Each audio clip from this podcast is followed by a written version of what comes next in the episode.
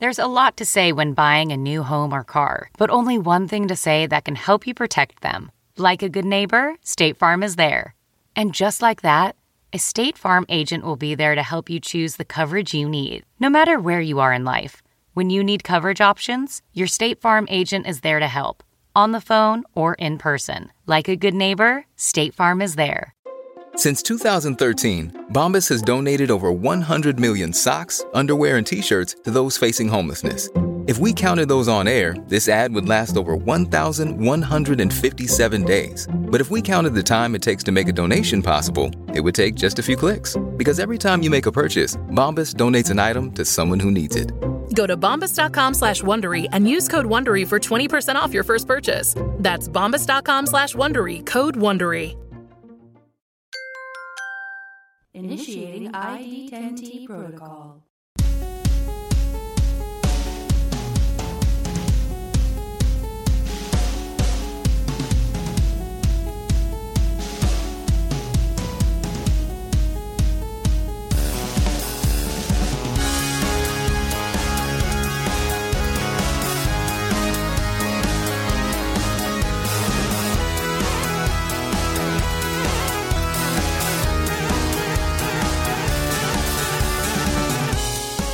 Hi, can you hear me okay? I can. How are you? Can you hear me?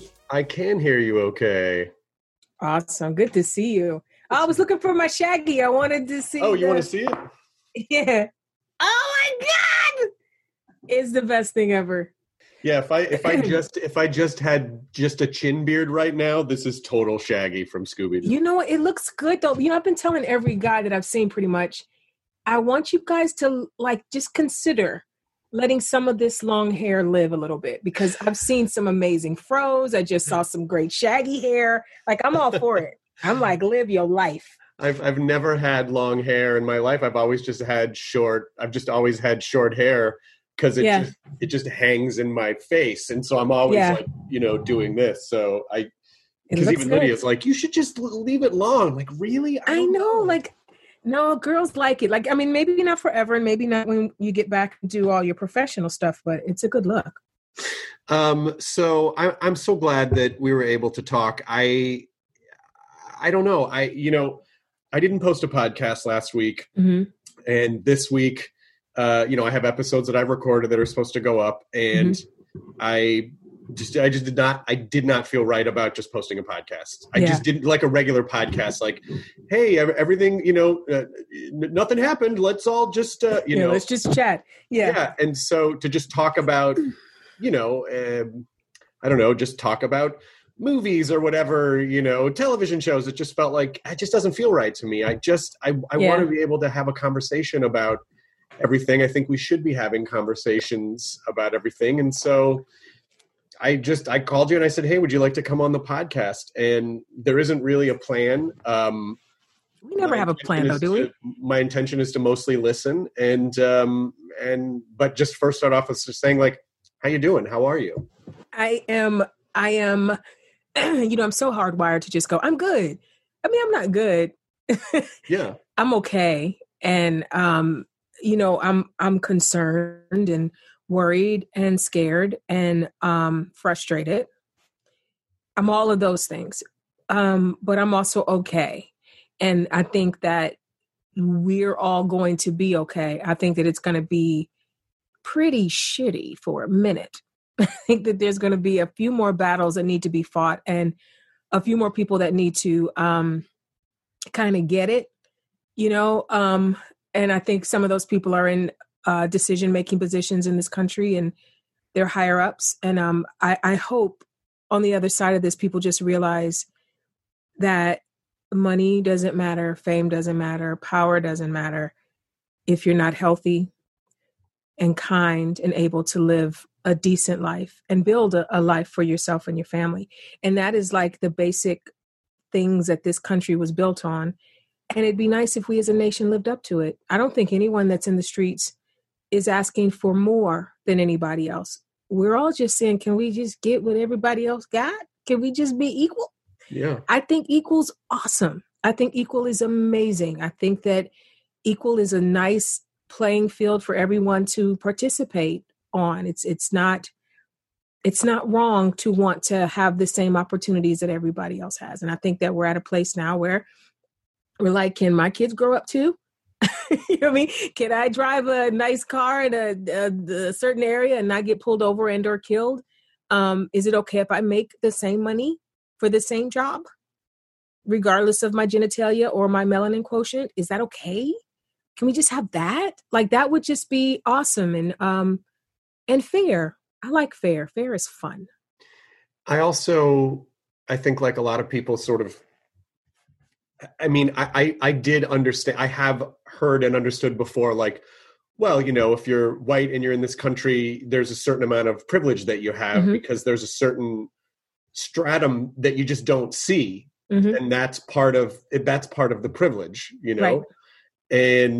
And I just feel like, you know, I feel like I'm so much more aware now than I was before. And all the people speaking up and all the people who are sharing all these amazing stories, you know, because we had talked about when the Rodney King case happened in 92, mm-hmm. I was at UCLA. Mm-hmm. Were you in Los Angeles? No, I was still in college when that happened. I was too. Yeah, I was back in, did we just tell our age? You were in high school. I was in junior high. Weren't you in junior high, Chris? Weren't we both in junior high? Yeah, I was still in Ohio back then. And there was no social media. And so mm-hmm. when the riots were over, it felt like, oh, did everything just quickly go back without mm-hmm. any changes happening? And now I sort of feel like, you know, thank God there's social media to keep these conversations going, right. Keep it alive, to give people a chance to speak out and be heard. Do you agree with that? I mean, I do to a certain extent. My frustration, I think the frustration of every Black person or marginalized person in America has been, why do you need to see us dying in the streets to believe us when we say that it's not been fair? Right. Like that's been, you know, the bigger issue for me. It's like, we literally have to bleed in the streets for you to really go, oh, well, wow. Not you, but I mean, you know, the greater you. The culture, right? Yeah, the culture to be like, well, this does look like it might be a problem for Black people. Like, it's like, we've been telling you it's been a problem, you know, and no one listened. And I don't know why anyone would think that we would lie about something so horrible. And why would all of us have the same stories? People that don't know each other, they're not in the same states, they're not in the same cities, they're not in the same economic situation. And everybody has the same story about how they feel when a cop pulls up behind them, or how they feel in a workplace, or how they feel, you know, just shopping or walking down the street. And I am the first one to say that I don't think that a lot of the microaggressions and stuff that I've experienced are sinister. I don't think that there are large groups of white people waking up every morning going, how can I make life difficult for Black people? I do not think that that's the case. I believe that because a large group of white people in America have never had to think about what it's like to be anything other than white. They just don't understand how different it is. And that's, you know, I've been using this analogy, and forgive me if someone's listening and they've heard it before, but I use this one because I think this is the best way to explain it. I am 5'2.5". That half is very important, but I'm 5'2.5". I have never been tall. I have never had to worry about being tall. I don't know what it's like to be tall. And beyond that, I've never thought about what it's like to be tall because I've never had to. So our mutual friend, Brandon Monk, is, you know, like 7'57". And so whenever I'm with Brandon and we're walking somewhere, and if it's in a cottage or it's some small little something, I always watch Brandon looking up. He's always aware of where the door frame is. He's always aware of, can I get into this room without ducking? You know, I think about when I'm on a plane. Every time I get on a plane, Chris, I can stand right up. Soon as that ding ding goes off, there's no place on a plane I can't stand fully up. Even with my bun at full mast, I can get right up there. There are tall people that can't do that. Now, what if I had a conversation as a Lilliputian with a tall person, and they said to me, you know, it really sucks being tall. You know, it's, you know, kind of these doggone doors, they don't make doors tall enough for me. And people are always making fun of what's the weather like up there. And I've lost out on some jobs. I wanted to be a jockey. I can't be a jockey because I'm tall. What if they listed like 50,000 things that sucked about being tall? And I said, oh, come on. Can't be that bad. Right. I think you're lying. Oh my God, you're making such a big deal out of this. I don't have a problem getting on airplanes. I don't have a problem being a jockey. Why are you saying it's a problem for you? So just imagine what it would feel like if you were navigating the world as a tall person, and then some little peewee decided that your experience in this world, one that they know nothing about, was invalid or invalidated. Mm-hmm. Now imagine also if that small person, that tiny person, was the one that decided what rights you had as a tall person. So someone that does not believe you're struggling gets to choose what size the doors are. They get to choose what the regular standard issue plane seats are. So people that don't know your experience, that have negated your experience, are now getting to make all the laws and rules that affect you in a very rough way. Right. That's what racism is like. So all of the tall people, the Black people, are waving, going, hey, guys, this is not fair. This kind of sucks. This is not good. And all the tiny people are going, hey, shut up, tall person. You don't know. It's just the best way I can think of to explain what it feels like to be going through something and someone who doesn't understand it decides that it's not true. And this is the systemic racism. This is the systemic racism that's just sort of that's baked into the infrastructure that a lot of people can be blind to because they're just a part of the way the system works. Yeah. And also you got to remember, Black history is not taught in schools. Right. Because to teach Black history or Native American history at the level it would need to be taught, it would hurt some feelings. Right. And white people would have to really face what their ancestors did to large groups of people in this country.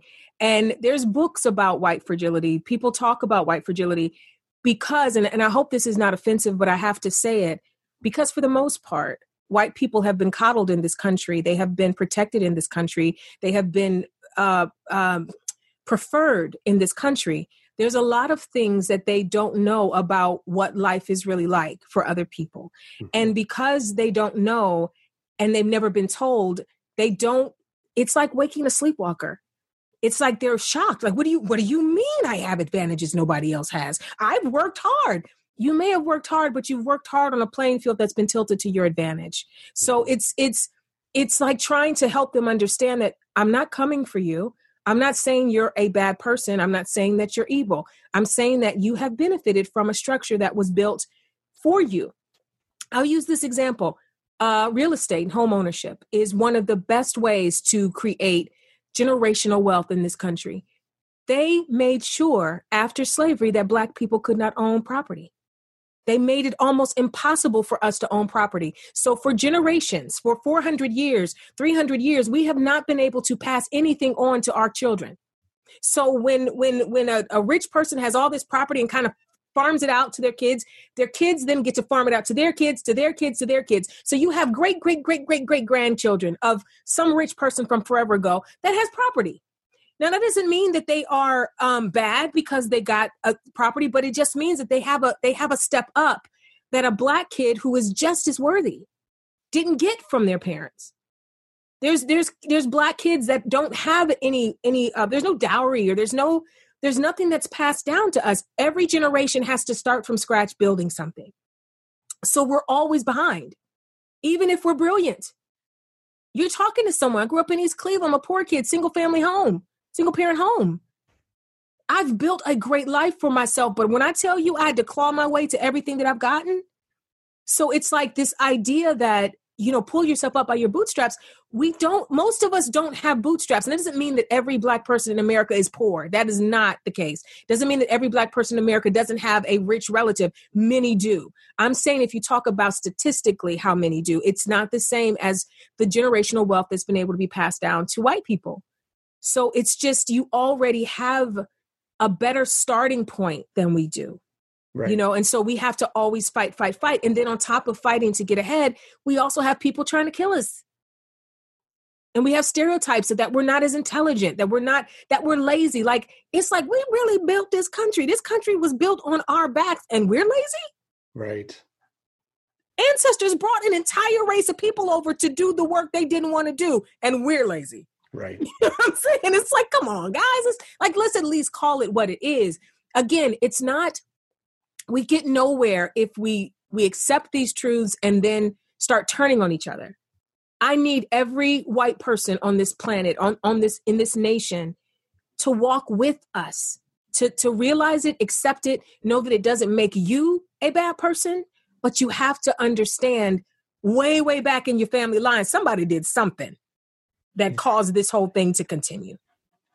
And also the thing, and again, I'm going to ask questions, of course, and I apologize if I.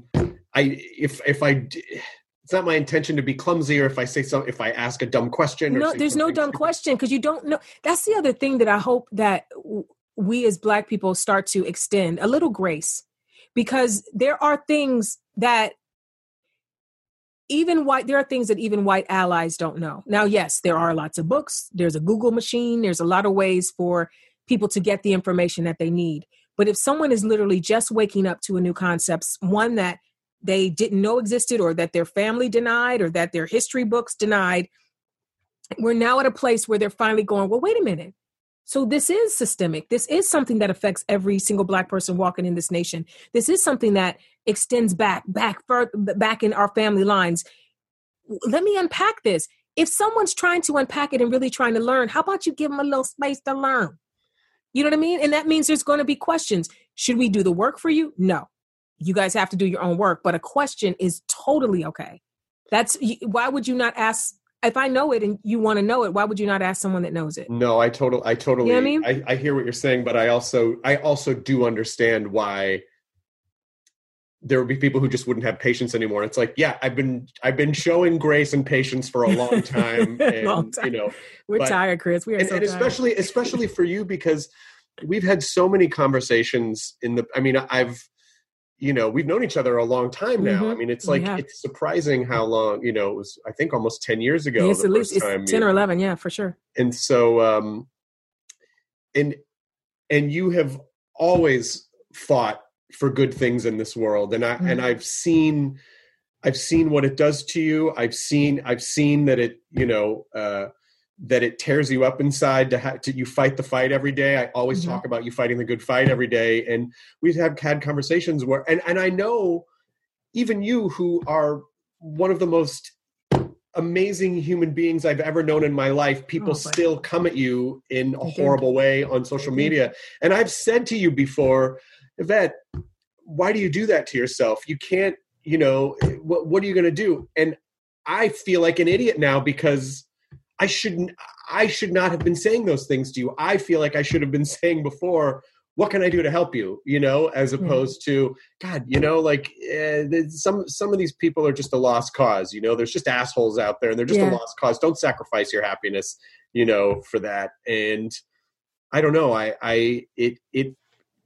The fact that you're able to maintain grace and that you're able to maintain faith in situations where it feels like there's no room for that.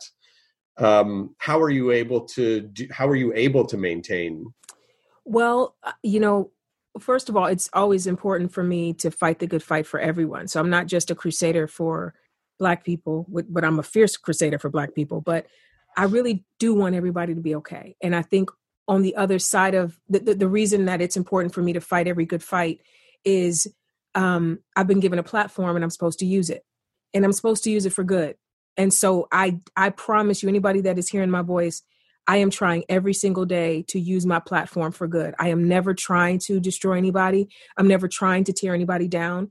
I do call a spade, and I do not suffer fools gladly. Now, those two things are also true.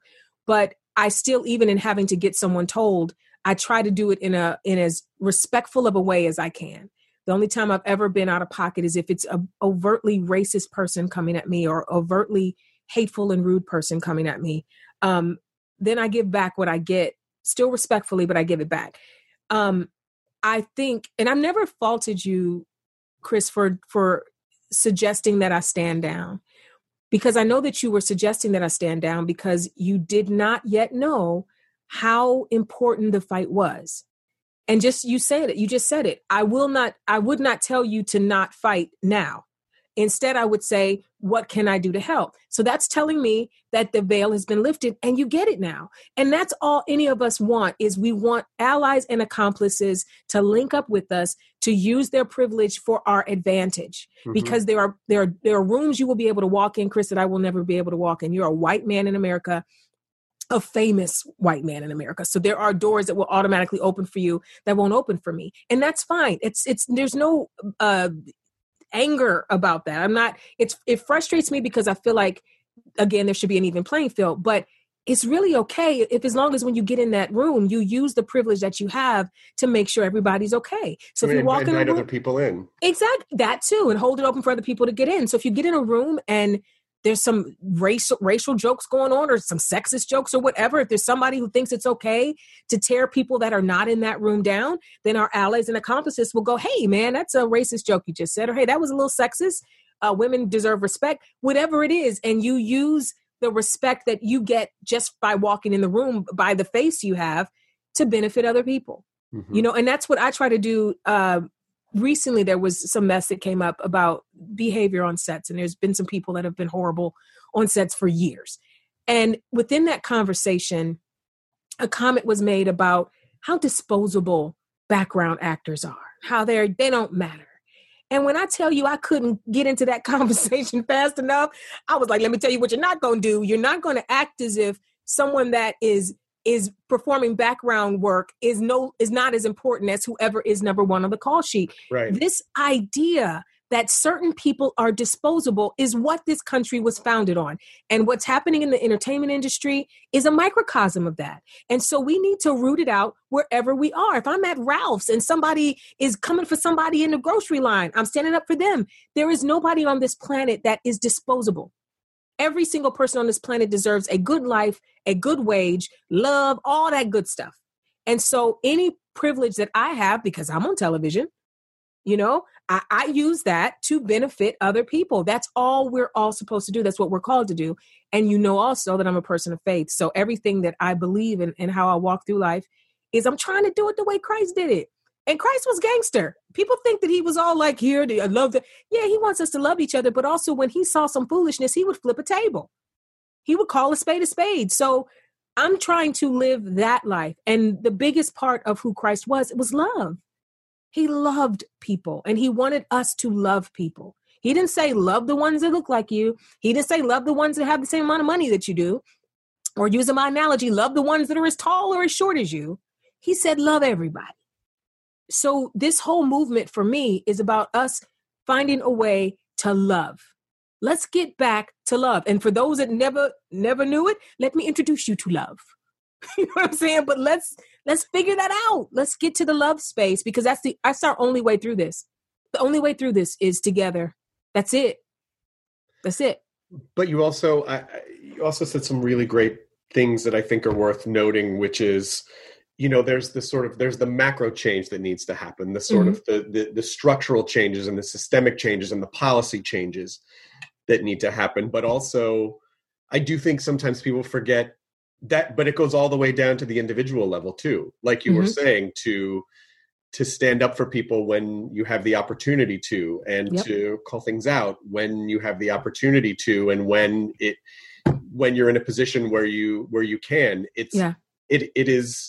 It is all of those things together, yeah. working in unison to hopefully help change. I mean, when we look back at 2020, what do you think we're gonna, I mean, do you think we'll look at it as, you know, in retrospectively, like it was a time of great change, or do you mm-hmm. think people will go, it was a turbulent time, it was an amazing, like, how do you think we'll look back at 2020? I mean, I think that 2020 has been filled with so many seismic changes in every area that I think it's going to be the year that we remember that we finally became the America we were supposed to be, or we at least started making moves to move us towards, you know, the America that we're supposed to be for everyone. You know, that to me would make everything we've gone through as a nation worth it. I mean, as much as needless death can be worth it, or needless health crisis and pandemics can be worth it, if on the other side of it, we realized what we had done wrong, how we can be better, and how we can better take care of each other, then it would be like all the suffering wasn't for nothing. Mm-hmm. If all this happens, we're stuck in our houses, people are suffering, people don't have money, there's racial unrest, we've got a knucklehead in the White House, like, there's so much stuff that's happening this year. If all of that happened and we just went back to taking pictures of our lip gloss and, promoting TV show, it would be such a waste, a profound waste of a revelation. We are in a time of revelation and reset and realignment.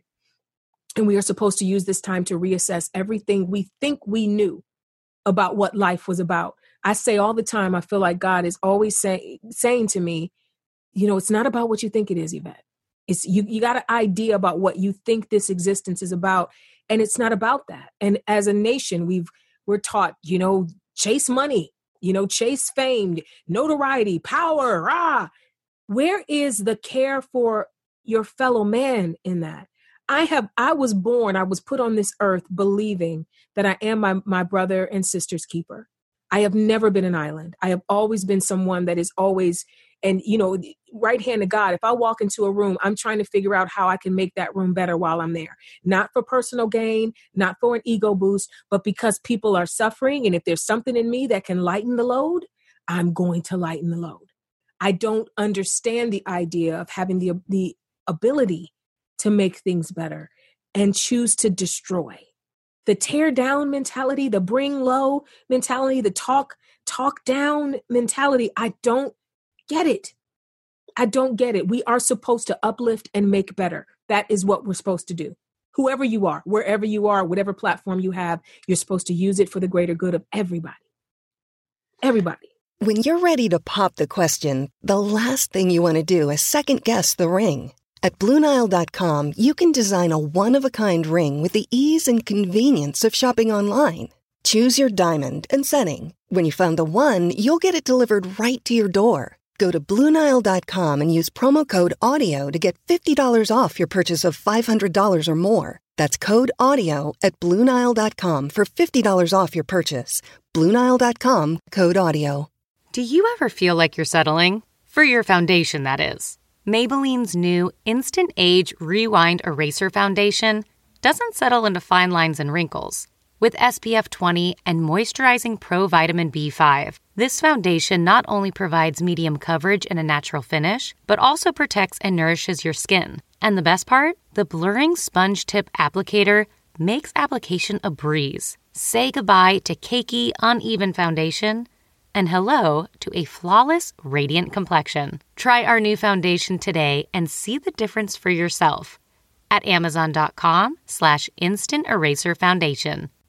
I love that as an idea, as a guiding principle, mm-hmm. because it doesn't mean that you can't, work and pursue right. things or whatever, but it just comes from a different place. And as someone who has, been in that, I got to work 8 days a week or I don't exist mentality. And what the virus and quarantine has taught me and what the events of the past couple of weeks have mm-hmm. taught me is, there are things that are so much more important than me and how much I work. Like, those aren't important life. Like, my career stuff is not important life things. Right. I care so much less about a lot of the things that I used to value that the future is just sort of like a question mark. Like, well, I don't even know what those things that I used to think, so many of those things that I used to think were so important. There's a lot of that stuff I don't think is that important anymore. Do you see how much I'm smiling? Like, they can't see because we're on, but Chris and I are Zooming right now. No one will ever see this because we both look like Shaggy and crazy, but I'm smiling so big hearing you say that because first of all, I understand your ambition. We've had this conversation before. I am not ambitious. You are. But I can appreciate your ambition, and I understand it comes from the space of wanting to do good, to wanting to make good, to wanting to leave a mark and a legacy. So that I appreciate your put. Yes. And maybe that is some of it, but some of it's also insecurity. Some of it's also needing to feel significant by what I create. And it's like, oh, but that's not creating work stuff for yourself.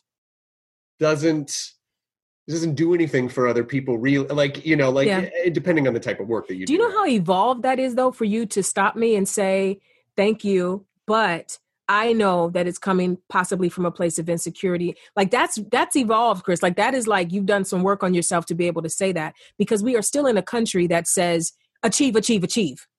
Yeah, you know what I mean? I don't believe that anymore. I mean, I don't believe in that as an idea anymore, because I think we do reward people who work themselves into the ground, and we do reward people for, look at how many material things or how many jobs or how many this. And it's like, you constantly hear these stories where, Norman Reedus told me a story where he just randomly met a guy on a plane. He was traveling somewhere and the guy was older, and he said, I run a Fortune 500 company. My wife passed away not that long ago. I freaked out and left everything behind and just started traveling. And since I've been traveling, I feel like I wasted my life in pursuit of myself, like in pursuit of his own material. And I feel like you hear a lot of those things, or you study Stoic philosophy or anything. And it's like, yes, you can have things, but don't be defined by them. Right. Your contribution. I mean, humans survived through community, And so how can we, just a nod to your show? I know. I was about to say the show too. People are surviving in the quarantine on Community on Netflix, everybody. And time again, you hear like happiness isn't a drug that you chase. It's gratitude, it's peace, it's grace, it's contribution. It's those things. And I feel foolish that it took me into my 40s before I really sank in, where I was like, oh yes, grace, contribution. It doesn't fucking matter. Like if I have a show or not, like that's dumb, it's like, that's not, I don't know. I really do feel transformed by everything that's happened in the last few months. And I feel like an idiot that it took all of these things together to really make me as reflective as I should have been. But I guess when you're in the pursuit of something, you're in the momentum. Yeah. It's so easy just to momentum. And then when that momentum is rewarded though, Chris, like it's not like you're like on this hamster wheel and everyone else like, what are you doing, dude? Like everyone else is on their hamster wheel running like crazy too. And so everybody's just thinking that that's the way to do it because that's the way it's always been done. And this pandemic has made everybody have to sit down somewhere. Now, of course, we're human, so we're finding other ways to do it. We're Zooming and we're Skyping and we're Google, whatever their thing is. We're still finding ways to create and work and move and do, but it cannot be at the same level because people aren't gathering and we're not, I just feel like it's a moment, it's a reset and it's a moment for those that are aware to just sit back and reassess it all. And I think there will never be another time that we as a people, like everybody on the planet had to do it at the same time. Right. I pray to the Lord it never happens again, where that happens, where something affects everybody to the point where everybody has to take a couple of steps back. And I also hope that no one on the other side of this feels bad because they did not, quote unquote, use their time effectively. Because even in the midst of this, there's still people going, well, if you come out of this and you ain't got thin thighs, what? If you come out of this and you ain't got a new job... It's like there's so much like pressure and like peer pressure where we're even in the midst of setting down, where people are still telling us, you need to be running while you sitting down. What? Just sit down. Just sit down. Yeah. What's wrong with coming through this with just a better perspective on life and humanity? Listen, what's wrong with that? I think that's the best use of this time. I mean, God bless if people are writing scripts and I don't know, curing cancer, those things are wonderful too. Of course, the curing cancer part, but it's also nothing wrong with just taking a break and resting talking to a therapist, reconnecting with your family and your friends, and, you know, really building the kind of life that is worth fighting for. You know, wouldn't it be a shame to you live your whole life and at the end of it, you're like, oh, dang, I missed it. It was never about this. I remember when one of my grandmother passed, she had been in hospice before she went, and I visited her in hospice, and I was walking through the hallways going to her room, and all I kept hearing in the rooms were, is my daughter here yet? Did my wife call? Oh my did my niece, she said she was going to stop by. People on their last days did not say, drive my Cadillac up to the window so I can see it. They didn't say, bring my Louis Vuitton purse so I can take a picture in it. What kind of lip gloss is that? I want that lip gloss. They weren't worried about any of that. When they were coming to the end, they wanted their people. And yet we spend our entire lives building money and property and our name. And we neglect people, because the only way you can build a fortune is if you're out in the world building it. It's not at home playing Yahtzee with the wife where you're building that fortune, right? So a lot of people are spending their entire 30, 40 years of their lives chasing stuff, and their wives and their dog and their friends are not a part of that pursuit. And at the end, none of that stuff can you take with you. None of it. What are we doing? I know it is that, it's that constant reminder of life is temporary. Yep. And your stuff can't hug you back. Sure can't. Sure but can. People can. I mean, I don't know. And again, I don't want to make this about my career, what I'm pursuing. The reason I share some of these stories is to cop to some of the things that I feel like I've learned, in hopes that other people will go, oh, I've had some of the same. Right. Oh, I guess, you know, I said something to a friend of mine who is another workaholic type. I said, isn't it strange how we look back at all those times we were just like, go, go, go, go, go. Yeah. And I think, how did I sustain that? And also, at what point do we live life and stop chasing it? Right. This is my thought about it. You know, I feel like we all need a place to stay, hopefully. And there's many that don't even have that, but that is what we all hope to have: a roof over our head, some food to eat, and enough money to pay our bills, right? So that we can continue to have the roof over our head. I don't know what you need beyond that. And this is me just speaking personally. I don't want anything more than that. I want those things. I want to be able to take care of me, my dog, and my dad, help friends where I can, and hopefully get to have a couple of career opportunities that allow me to give back. Because, you know, I don't know, I think we've talked, whenever we do our talks, we get pretty deep. I think we've talked about calling and purpose. And I believe that everyone is on this earth for a reason. And the biggest job you have is to figure out what that reason is. And the thing about your calling or your purpose, it's never just about you. It is never, I'm called to be famous, or I'm called to be cute, or no, you're called to do something for other people. My calling is celebrating and supporting and encouraging. I am a human cheerleader. I walk through life going rah, rah, rah about other people everywhere I go. I know that that is my purpose, because there's so many people on this planet that don't feel seen. I see all of it. I was at the grocery store today, and I'm telling you, this man packed my groceries so well. I was like, well, you look like a doggone Tetris game the way you got everything. I just loved on him and told him that his countenance changed.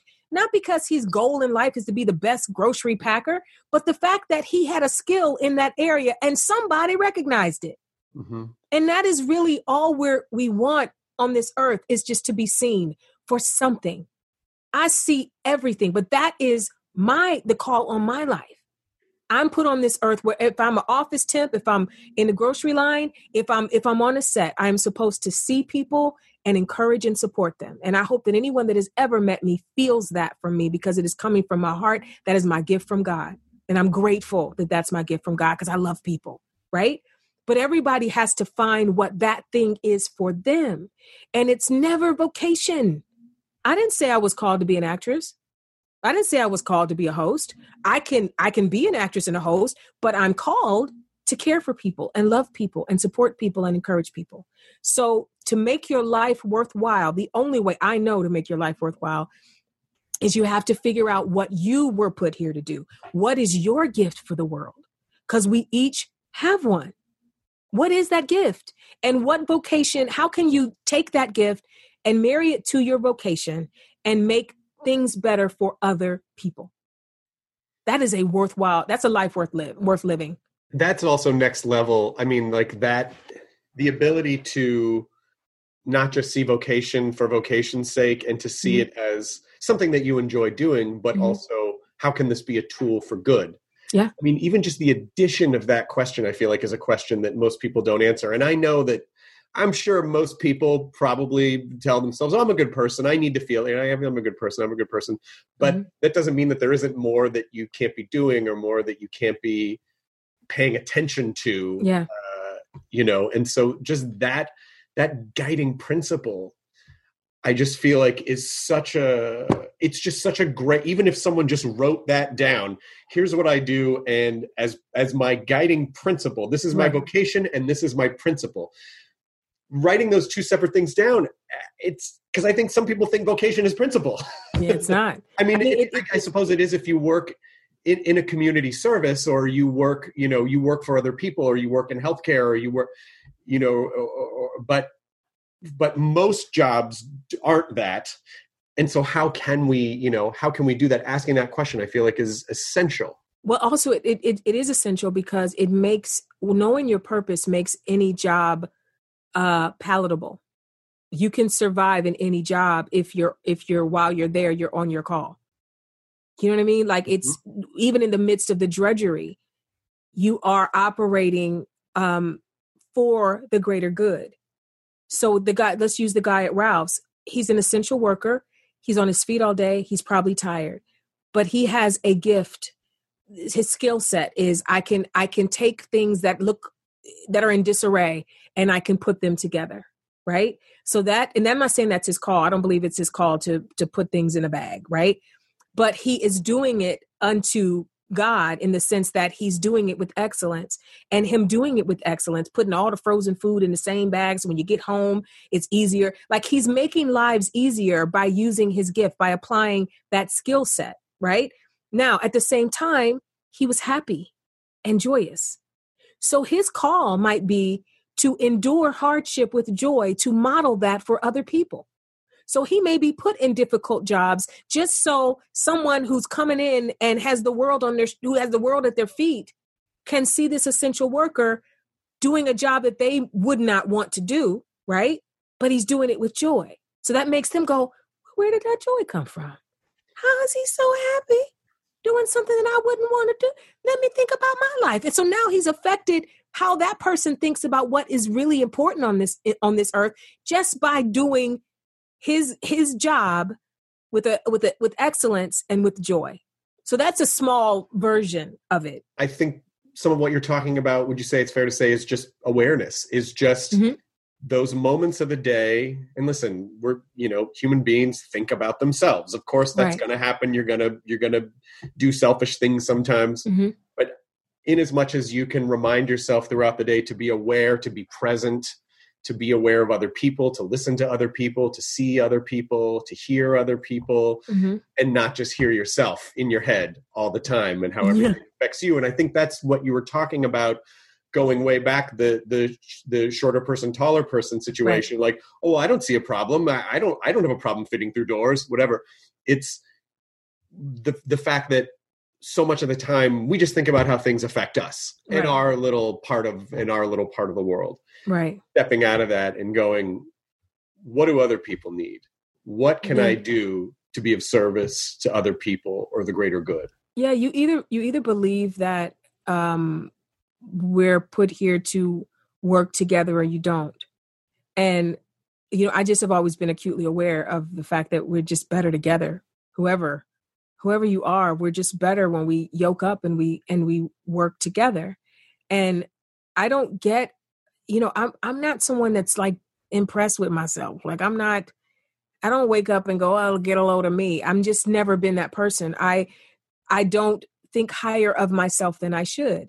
the only good that I've ever brought to this earth is those things that I've done for others. And that's really the truth for every person on this planet. If I, you know, amass a lot of wealth and I create a great, you know, situation for my dad and my dog and me, and you know what I mean? Like I don't get a warm fuzzy because I have things. I don't get a warm fuzzy because I have information or I have a certain wisdom that God has revealed to me. What good is it if I don't share it? It's like, let's go to curing cancer. What if I cured cancer? And I was like, well, did that, checked it off, but didn't tell anybody and didn't share it with anybody. What right. difference does it make if you've done a great thing, if it's only it's sitting on a shelf in your house or it's something only you use? I cure cancer and I don't even have cancer. Right. So it's really worthless unless I take what I've been given, what I've learned, what I've built, and find a way to funnel it out to other people who need it. Right. Because there's always going to be someone that needs it. Whatever we have that is great, there is somebody that is doing without it. Wisdom, joy, a punchline, whatever. And we're supposed to share everything that we have. And I'm not saying that capitalism is wrong, that you shouldn't strive. I just feel like you should strive, but how much do you need? Really, how much do you need? And how can you be okay with what you have if you know that you have the ability to help others and you don't? Right. That's like, how can you sleep? I couldn't sleep at night if I had a bit of wisdom or $5 or something and somebody needed it. And I'm like, well, good luck. I got mine, get yours. Like, come on, we got to give back. That's what we're here for. Yeah, someone said something to me once about it's not about having what you want, but wanting what you have. Mm. You know, yeah. with those types of things. You know, yeah, it was so funny when we came into 2020. I mean, I guess I was ahead of the curve when we came into 2020. I made no resolutions, and I usually do I do a vision board. I'll get some, you know, pull out some pictures from Essence magazine or, you know, InStyle, and I'll put like a picture of some flowers or. You know, for a time I wanted to get another house, a bigger house so my mom could move in with me because I already take care of my dad. So I was putting pictures of like, this would be a great house I could get for my mom and dad. And for some reason in 2019 going to 2020, I was like, I had no desire to do it. I made no resolutions. All I prayed for going into 2020 is I want peace and contentment, Lord. I was like, so that whatever circumstance I find myself in, I am peaceful within it. And let it be enough. Whatever it is, let it be enough. So peace and contentment. I prayed for those two things only. The year we were going into this shit show. So it's like, I don't know what else we need but peace and contentment right now. Like this, we can't do anything to make this better. So we have to find a way to endure this, right? Endure this tumultuous time and give in the ways that we can. This is definitely not a year about, you know, amassing great wealth right. or, you know, my name on a billboard. It ain't 2020 ain't for that. No, nor should it be. I think it should be. I think it's about amassing, you know, spiritual wealth, however you define that, humanity wealth, community wealth, you know, these things that hopefully it's the year of not me, me, me. Wouldn't that be nice? It'd be nice to have a year that's not me, me, me. It would be really nice. I mean, you know, it's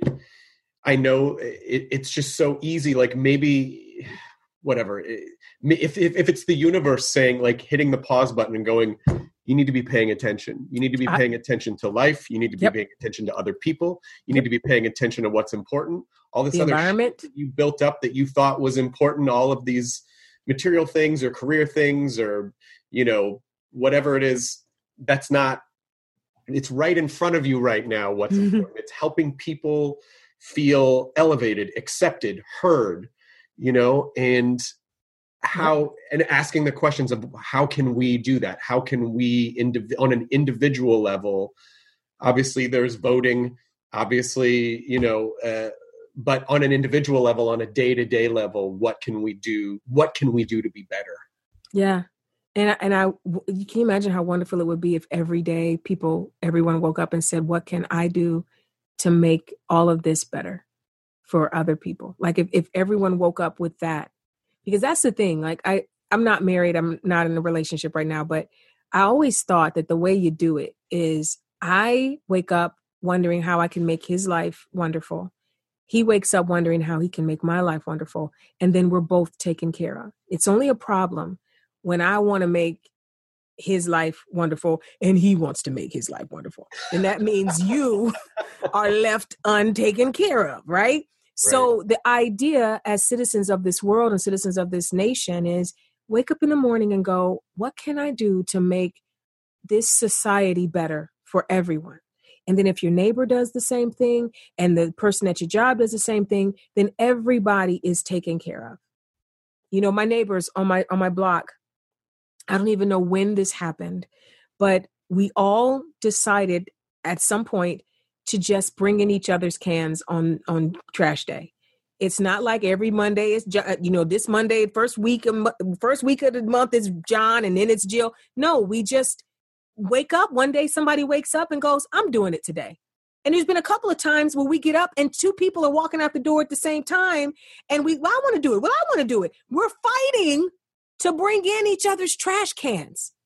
Like that's what it is. So we're putting what we need and want aside on a hot day in California, and we're putting on our rubber gloves and our mask, and we're going out and making life easier for a neighbor. Unasked. That is what we could do on a greater scale every single day. Like, you know how when you're in the drive-thru and one person buys the person behind them their French fries. Right. And usually when you hear about that, you find out the chain went for like 7, 8, 10 cars. It takes a long time for the grouch to go, well, I'm not doing it, you know, or, you know what I mean? Usually you get a good 5, 6, 7 cars that do it before that one person is like, I don't care. So it's like that. It's like once you start doing good things for other people and once you start seeing other people and thinking about, you know, going back to our current situation, thinking about races other than yourself, it makes everybody go, let me find out what's happening with the Latinos. Are they okay? Have we checked on the Asian people lately? And the next thing you know, everybody's watching out for everybody and everybody's taken care of. And it's a great feeling to care about people. It feels good. Do it for that reason. The Angie's List you know and trust is now Angie, and we're so much more than just a list. We still connect you with top local pros and show you ratings and reviews, but now we also let you compare upfront prices on hundreds of projects and book a service instantly. We can even handle the rest of your project from start to finish. So remember, Angie's List is now Angie, and we're here to get your job done right. Get started at Angie.com. That's A-N-G-I, or download the app today. Getting the smile and confidence you've been dreaming about, all from the comfort of your home, isn't a total mystery with Byte Clear Aligners. Just don't be surprised if all your friends start asking, what's your secret? Begin by ordering your at-home impression kit today for only $14.95. Byte Clear Aligners are doctor-directed and delivered to your door. Treatment costs thousands less than braces, plus they offer flexible financing, accept eligible insurance, and you can pay with your HSA FSA. Get 80% off your impression kit when you use code WONDERY at Byte.com. That's Byte.com. Start your confidence journey today with Byte. Well, and I also, I've seen a lot of really interesting things about educating and trying to be better and try to understand. And one thing that I thought was really interesting was like, listen, if you finally recognize that you benefit from a system of privilege, from systemic, from a systemic baked in racism, don't spend all of your time overly apologizing to Black people to try to get them to make you feel better about, because you have guilt, It's like, oh my God, that's so, wow, that's a really interesting idea. They're like, oh my God, I'm so sorry. Yeah. Now you're making it about you. Right. So obviously you said early on, like, look, we're not going to do the work for you, but may I just ask for people who don't know, who are just starting to feel aware now, although how could you not have felt it all these years? But let's just say you finally are aware. Good resources. I find the internet can be such it can be difficult to navigate sometimes the internet because there's just so much information out there. So what are good resources so that people can be educating themselves in a positive and productive way? I would say that the easiest way to do this, and this is something that does not require any heavy lifting from any Black person, go on Twitter and find, and this is not even hard to find, find a Black person you respect, who is intelligent, who seems to be dialed in, who's socially active, cares about voting, all of that. Find that person. And then follow who they follow. So automatically your feed will now be populated with other people that think like that principled person, right?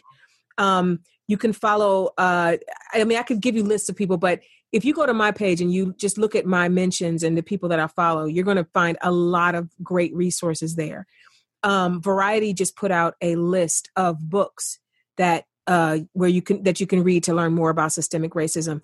There's another thing that I posted where they listed different people and movies, and like there's now becoming there's a lot of curated lists of people to follow, books to read, movies to watch. You know, I've been telling people that 13th, it's a documentary by Ava DuVernay. If you have any question about how it went from slavery to the current police force, 13th breaks down how that happened. Staying with Ava, When They See Us, shows how the disparity between how people of color are treated in the judicial system. Another movie that does the same thing is Just Mercy, starring Michael B. Jordan. That's a great one to watch. There's a book called White Fragility.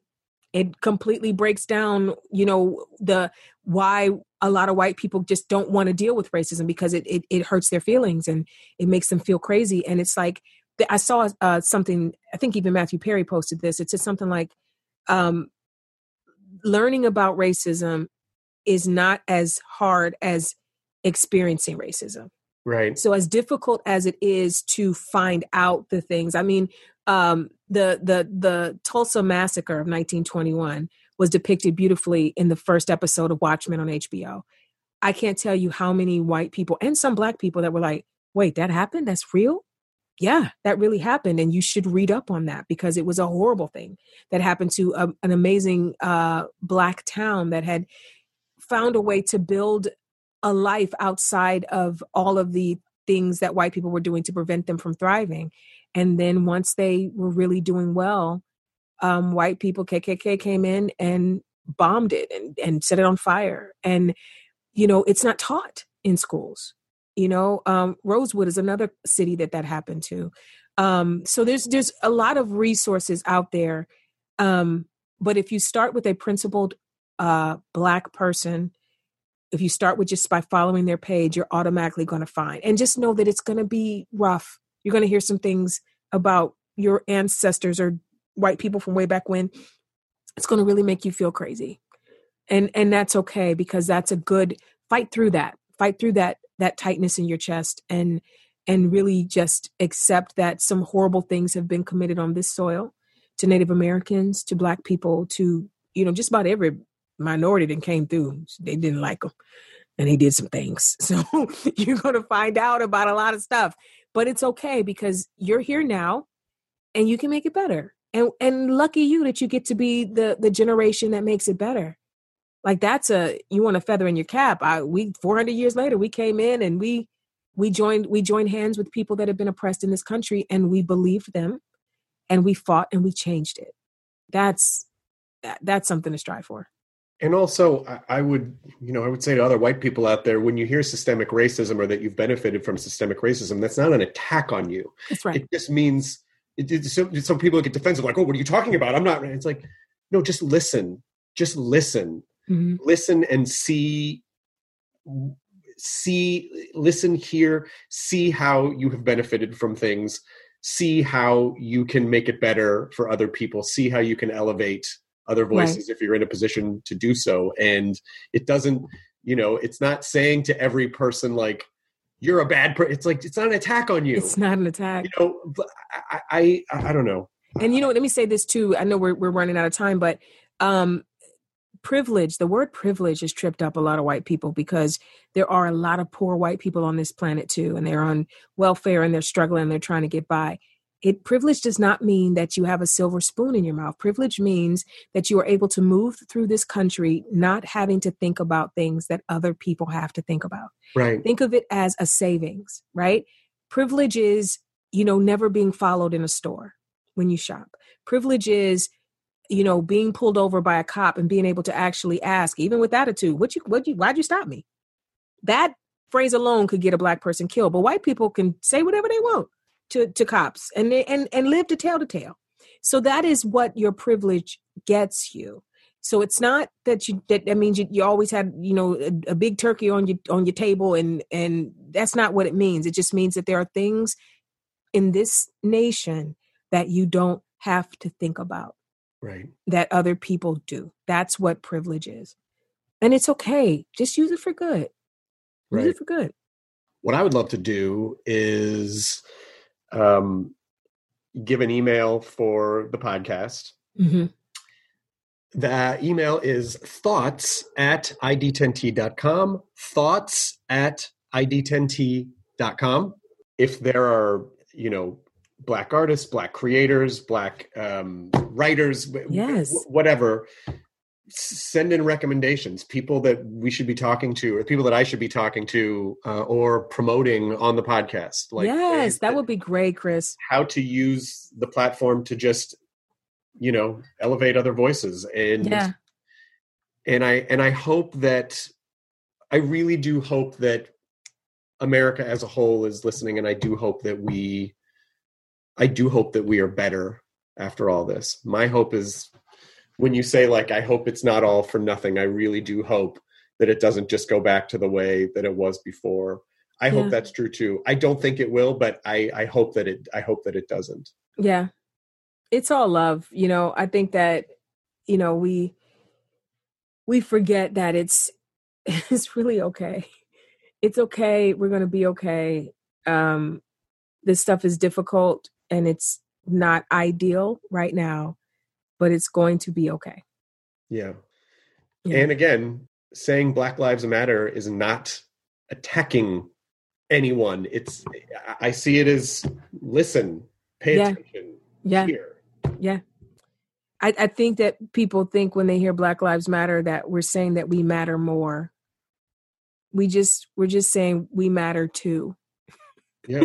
That's all. It's okay. It really is okay. Like, I just want to give everybody a big hug and be like, you guys, it's going to be all right. Like, just relax. And it's realizing that racism exists is not going to kill you. It's not. And I'm telling you, I'm saying it from someone that's experienced racism my entire life. It didn't kill me. So finding out about it is not going to kill you. It's going to be all right. You're going to be all right.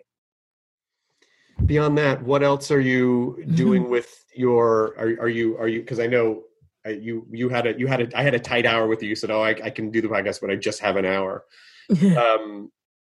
Going back to you staying at home, are you starting to feel like being out of the house again? Are you going to stay in for a while? You know, I am an introvert, and I'm an introvert that likes people. So I think people don't realize that I am an introvert, but the quarantine life is like optimal for me. Like, I like being in my house for like 2 or 3 weeks and then peeking out to go get some groceries. So, I don't have any desire to be out in the world like that. My prayer right now is that it does not crystallize into me never wanting to be out in the world again. Like, I'm not trying to get my Howard Hughes on. Like, I know that I need to connect with people and be out there, but I've been okay in here. And I'm thankfully because of Zoom and excuse me, thankfully because of Zoom and, you know, Skype and all the other things, we're still able to connect and still able to, you know, be together. Good. Yeah. I had wondered if there was going to be a collective agoraphobia that might happen. Don't you feel like it might? A little bit? I think for some people it will. And then other people are just dying to, you know, like crowd bars again. You know what I mean? Oh, there's nothing in me that wants to ever, but this is the thing. There was nothing in me that wanted to do that before. Like, I've never been a crowd chick. I'm not, like, I would go to Comic-Con every year and be like, oh, I mean, my chest would get tight and just a wall of humanity just kind of moving as one. It makes me, because I'm short. I think it's because I'm short. It makes me feel claustrophobic because I can't see over the crowd. And right. I feel like there's like a wall of people around me. And if something, so I don't know. I don't know that I would ever, I don't know. I don't know. What about you? What do you think? I don't know. I mean, I know that, you know, Lydia has like a kind of a weird kidney issue. And so sort of makes her slightly in a higher risk group. Yeah. So I'm not so much, I mean, I'm not worried about getting coronavirus for me. I'm worried about, like, I don't want to get it, give it to Lydia, give it to my mom, who's also in a high risk. Like, I just. Yeah. That's me and my dad. Like, I'm more concerned about my dad than me too. Yeah. Yeah.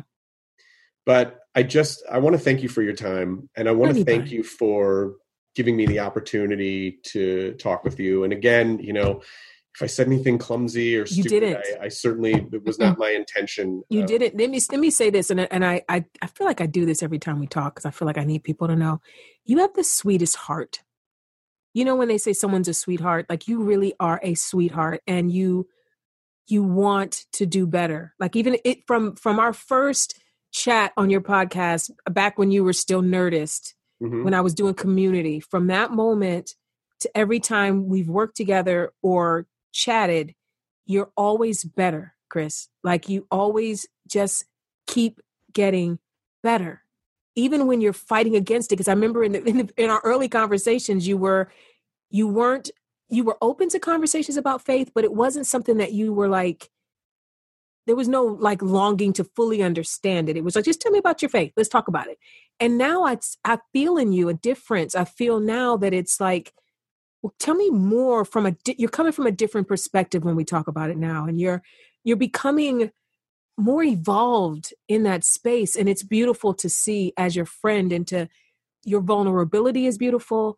The fact that you know that you don't know things, and you're brave enough as a white man in America to say, I don't know what this is. Can you explain it to me? That's huge.